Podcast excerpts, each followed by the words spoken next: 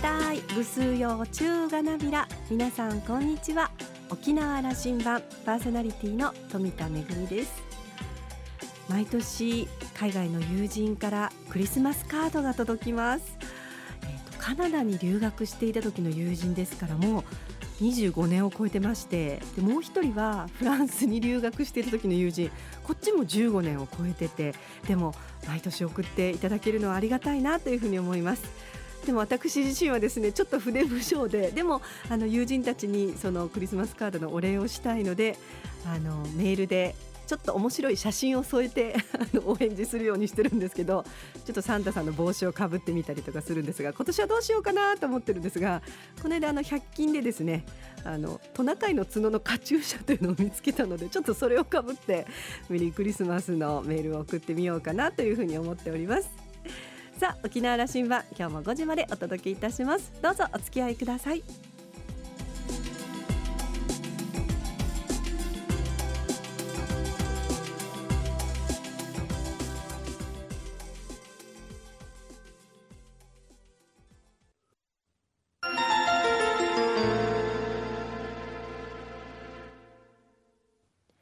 那覇空港のどこかにあると噂のコーラルラウンジ。今週は沖縄デジタルアーカイブ協議会会長の牧谷勉さんと事務局長の中間公弘さんそして私富田とのおしゃべりです。牧谷勉さんは1966年那覇生まれ。1992年パイナップルツアーズで映画監督デビュー。1994年より東京のミニシアターボックス東中野の立ち上げスタッフとして上京。2004年に台湾に渡りテレビアニメ「アークエットガッチンポー」の監督を務めました。2005年桜坂劇場の立ち上げプログラムディレクターに就任。2011年にフリーとなりいつの間にか巷に眠る8ミリ映画の収集保存利活用を行う沖縄アーカイブ研究所をスタート。2018年に県内のデジタルアーカイブ関係者を集めて沖縄デジタルアーカイブ協議会を立ち上げ初代会長を務めています。事務局長の中間公弘さんは1976年首里生まれ。桜坂劇場の映画ワークショップをきっかけに映像の世界に入り2016年より沖縄アーカイブ研究所ディレクターとして活動しています。昨年発足した沖縄デジタルアーカイブ協議会では事務局長を務めています。沖縄のアーカイブのお話そして首里城についてのお話を伺っています。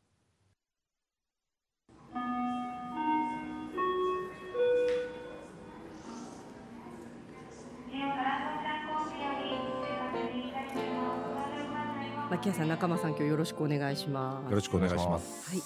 あのー、普段からい。ろんなこう活動をされてるんですけど、はい、まああの映像作家としてもそうなんですが、はい、牧谷さんは近年アーカイブのおじさんっていうなんか、ね、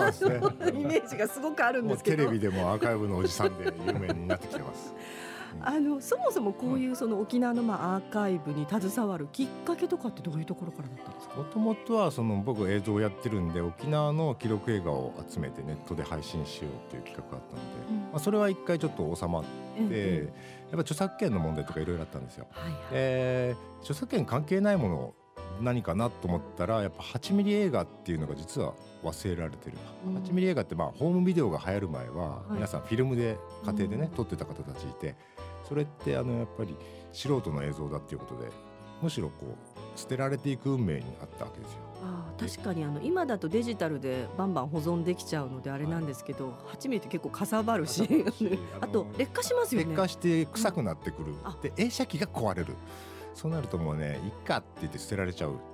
だからそれ集めたら面白いんじゃないかと思ったら、うん、すごい映像がバンバン出てきてあこれは本格的に集めようっていうことで、えー、まあ今の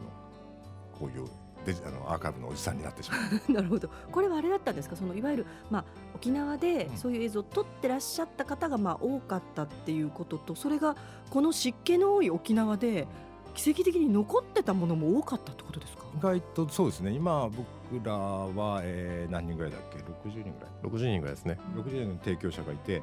うん、あのー、1000本以上のフィルムが集まってるんですけどなんかね面白いのは50 1950年代、はい、一番古い戦後のフィルムの方がやっぱ綺麗に保存されてて色もゴミもほとんどない。あ色ついててゴミもなくて、うん、で割と70年ぐらいに流行ってきてからの方が保存がちょっと雑になってってて 傷んでるっていう感じで。だからあんまりね湿気とかちゃんと保存してればあの綺麗に見れるものいっぱいあります。うん、なんか現像次第で長く持つとか持たないとかあったらしいんですよ。でなのであのやっぱり古くから持ってる人はやっぱそれなりにこ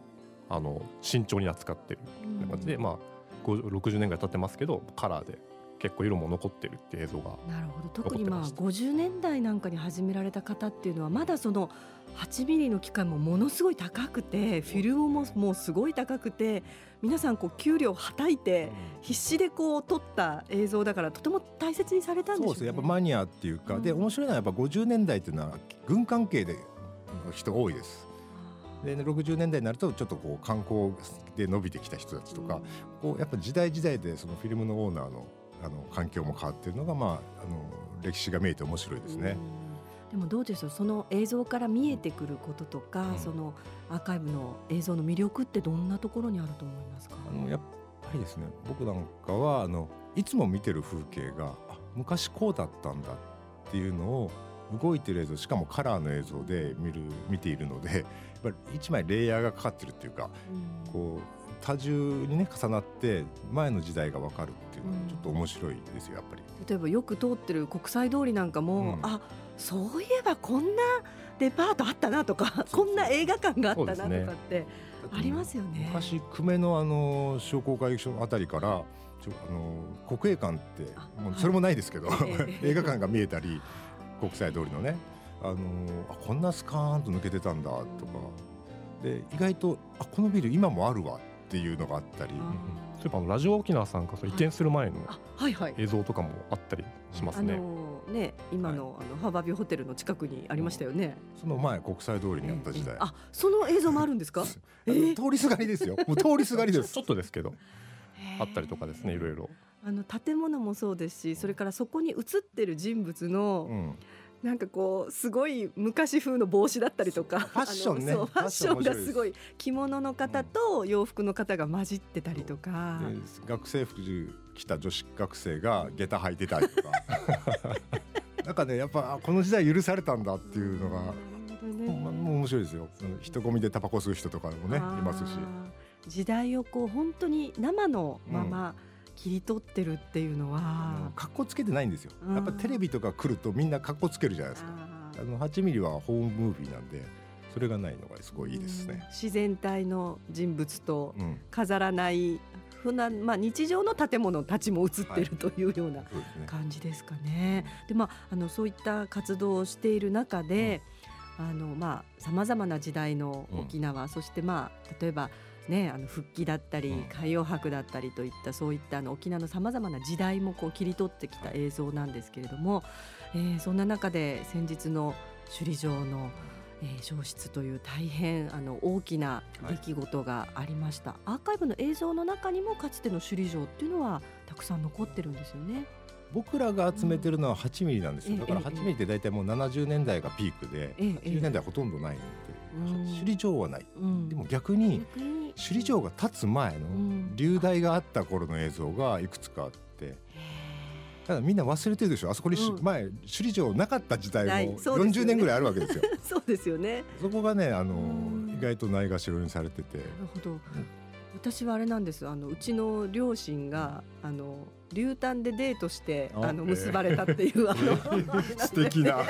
流大が、まあ、あの今の首里城のところにあった時代にあの学生デートをしていたらしいので。あそこに首里城がなかった。うちの母親はあの桐丹なんですけど、あの近くですよねそうそう、まあ、桐丹もありましたよね近くだったのでなんかもしあの場所になくてもうすでに移転してたら、うん、私はこの世にいなかったかもしれないとか思うと割とこうなんか感慨深いものがあったりするんですけど。場所が生んだ。そうそう。まさにその。ちゃんとデートスポットがあったからっていうあのこともあるんですけど、ね、本当にね生活の場ですよね本当にあの辺はね。首里の方たちとか学生にとって。ですね、そしてあのまあねもともとそうやってあのまあ首里城があったところが戦争で燃えてしまって、してまああのさまざまな時代を得て大学があった時代もあればそして新しく、まあ、復元された首里城がありしかしその首里城が燃えてしまいと本当にまあ激動のこう、まあ、時代の流れっていうのがあるんですけれどもそ,、んな中で新しい、えー、取り組みを始めたということなのでちょっとお話を伺えますか？あのまあ、僕らは普段はこう8ミリを集めてますが、こういうふうにいろんなアーカイブをやってらっしゃる方写真を集めてるとか、音を集めてる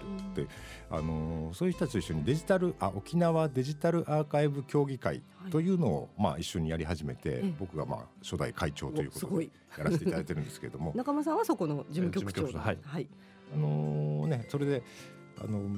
僕らも何かできることあるかなって考えた時に、いや首里城のアーカイブを作るっていうことをやったらどうだろう、うん、まあ、今言ったようにいろんな歴史がそこにはあるし、あの首里城を復元するときにあの残さ出てきたできたあの資料とか、うん、技術の記録とか。あとじゃあそのいわゆる映像っていうものだけではなくて、うん、もう記録ということですね。そうです。うん、であので今本当に首里城がこうやっぱね亡くなったショックもあって、皆さんあのとにかく復元しようっていうことで、またお金がねバッと集まったりとかしてるんですけれども、でどうやって復元していくかっていうのを考えるときにこういう資料がちゃんと残ってるかでもう一回それを見て考えられるかっていうのはすごい大事だと思うんですよ。なのでじゃあ首里城アーカイブ基金ということであのちょっとお金を集めてあの立ち上げていこうかというわけで。それはまああの映像だけではなくて首里城がに関わるまあさまざまな資料ということですね。ねまあ、写真とかあと文献とかもあると思うので、うん、そういった記録をすべて。なるほど。それはじゃああの今回その、まあ燃えてしまった復元された首里城もそうなんですけど、その前の時代のものとかっていうのも出てきたらそういうものも一緒にということなんですね。そうですね。あの首里城だけじゃなくてやっぱ首里の町っていうのをやっぱり意識していきたいなと思ってて、あのさっき言ったみたいに首里城がなかった時代、うん、40年間で実は育まれてきたもの学生街だった時代にあったものが実は首里城を復元して消えちゃってるじゃないですかお店とかも含めて、えー、そういうことも記録してじゃあ何が次に作る時はいいんだろうどういうあり方があるんだろうっていう街の作り方も含めて一緒に提言できたらいいなとは思ってます、でもこれ膨大な量になりません、まあ、できるところからコツコツとではあるんですけど、ええ、あのだから僕らあのまず一つはそのアーカイブを、まあ、これから取材するのも含めて、うん、こうできるだけオープンな形で出していくというのが一つあるでもう一つはあのー、こういう集まったアーカイブを元にした観光ツールを何か作れないか、はい、アーカイブツーリズムって僕ら言ってるんですけど、うんええ、例えばまあ VR 作るとか AR とかそういうデジタル的なこともあるしもっと博物館的なものかもしれない、うん、あるいはあの街歩きガイド的なものをそれに組み合わせていくとか、うん、そういうこともアーカイブがあればそれを材料に何か考えていくことができるわけですよね。なるほど。これは2つあってもう一つ一番僕ら大事にしたいなと思ってるのはあの僕らだけが集めたお金を使うんじゃなくて、うん、あの例えば首里城について在り方についてこういうちょっと会議をしたいですとか、シンポジウムやりたいですっていう人たちが多分いっぱい出てくる。そういう人たちにあのあどうぞ議論をどんどんしてくださいということで例えばあの会場費を僕らのその基金から出す、援助するっていうか。そうするとあの20人ぐらいちょっと会議室借りてやるっていうのをじゃあもっと広いところ借りてシンポジウムで100人集めてやろうってなるじゃないですか、そうするともう少し大きな議論というか、はい、フロアからの声も入れて、うん、もうより多くの意見が聞けるということですよね。でその時にできた報告書とかを僕らはその無料であのデジタルで見れるようにアーカイブしていくと。いうそういうまあ条件で、うん、だからこんな議論があったよあんな議論があったよっていうのを周りの人が全員見れるようにしていきたいなと思ってます。うん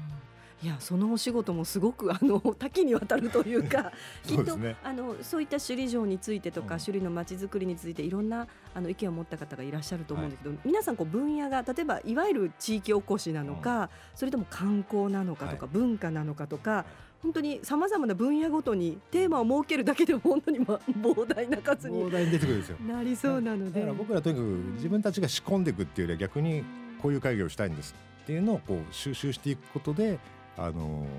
みんなにそれをいろんな分野を見てもらえるようにできるんじゃないかとこうそれがその、まあ、重層的に重なるというか、うん、でまあ、それぞれの人たちが他の会ではどういった意見があったんだろうとか、うん、あこれに関してはこういう資料が確かあったなみたいなところで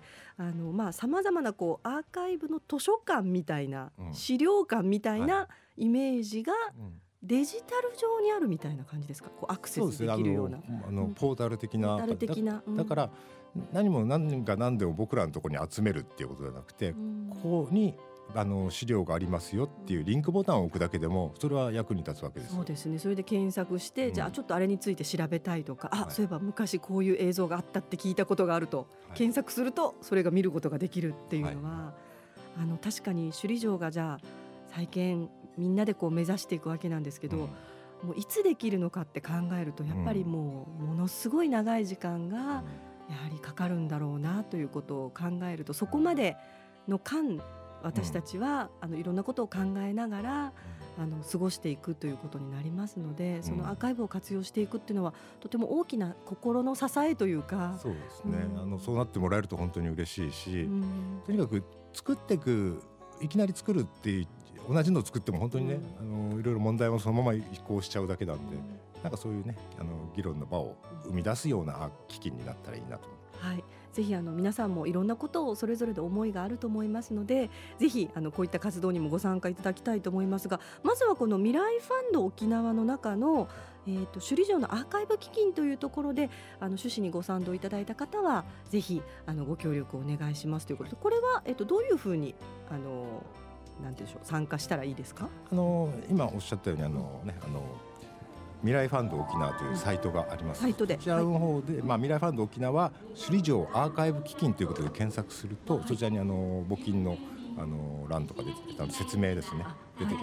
す。でもうちょっとしたら僕らはあのサーバー立ち上げて僕ら自身のオフィシャルなものを出していこうと思ってますので、はい、あのそういうのを見ながら、もし何かあればあの問い合わせもいただければ、はい、あのできます。わかりました。はいということであのこれからまああのスタートするというか、あの大変悲しい出来事があったんですけれども。やっぱりあの前を向いて私たちはこれから進んでいくということになりますね。はい、はい、ぜひあのこれからの活動私も応援をしておりますので、はい、よろしくお願いします。今日はありがとうございました。ありがとうございます。牧谷さんはあの監督デビュー作だった「パイナップルツアーズ」実はあの私の映画デビュー作でもありましてこの映画あの3話のオムニバスだったんですけれどもね私あの牧谷組として牧谷さんの作品で映画デビューをさせていただきました。あれからまあ年月は経ちましたけれどもこうしてあのお互いあのね分野は違いますけれども活動を続けていることができて嬉しいなというふうに思います。あのアーカイブもとても大切ですしそしてあの首里城がねあの失われて今復元までの期間というのもとてもあのどういうふうに過ごしていくかというのもとても大切な期間となっています。ぜひあのご案内のありました、えー、これからのね活動も応援していきたいと思います。ぜひ興味のある方は未来ファンド沖縄首里城アーカイブ基金と検索して、えー、ぜひ詳しい情報をゲットしてみてください。今週のコーラルラウンジは沖縄デジタルアーカイブ協議会会長の牧谷勉さんと事務局長の中間公弘さんと私富田とのおしゃべりでした。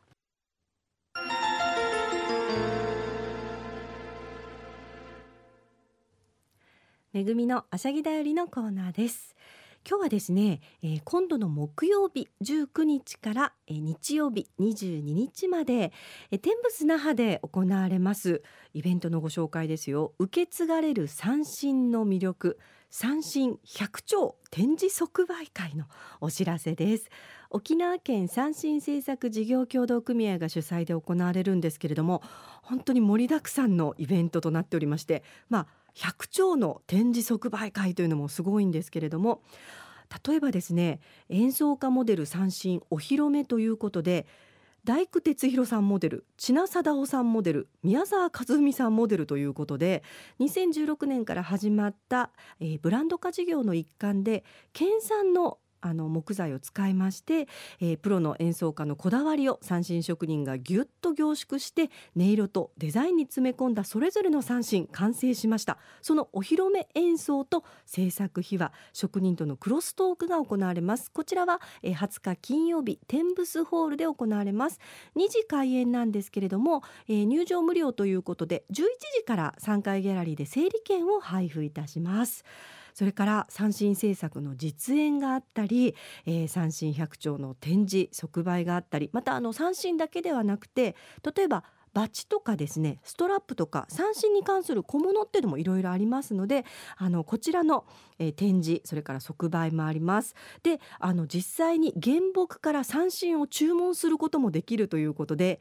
原木を選んで型とか音色なんかを職人さんとご相談をしてで制作の過程をですねメールでこうお知らせいただけるというそういうあの出来上がる過程が送られてくるということもありますので、えー、三振に興味がある方ぜひ19日から22日まで受け継がれる三振の魅力テンプスホールそしてテンプス那覇3階ギャラリーで行われております。ぜひお出かけください。めぐみのあしゃぎだよりのコーナーでした。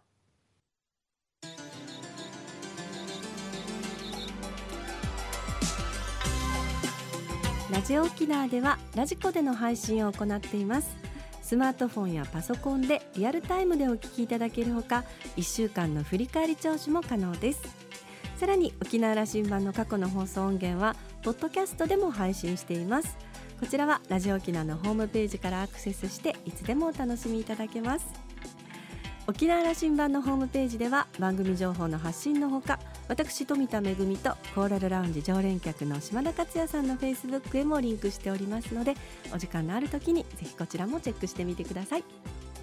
沖縄羅針盤今週も最後までお付き合いいただきましてありがとうございました。そろそろお別れのお時間です。パーソナリティは富田恵でした。それではまた来週。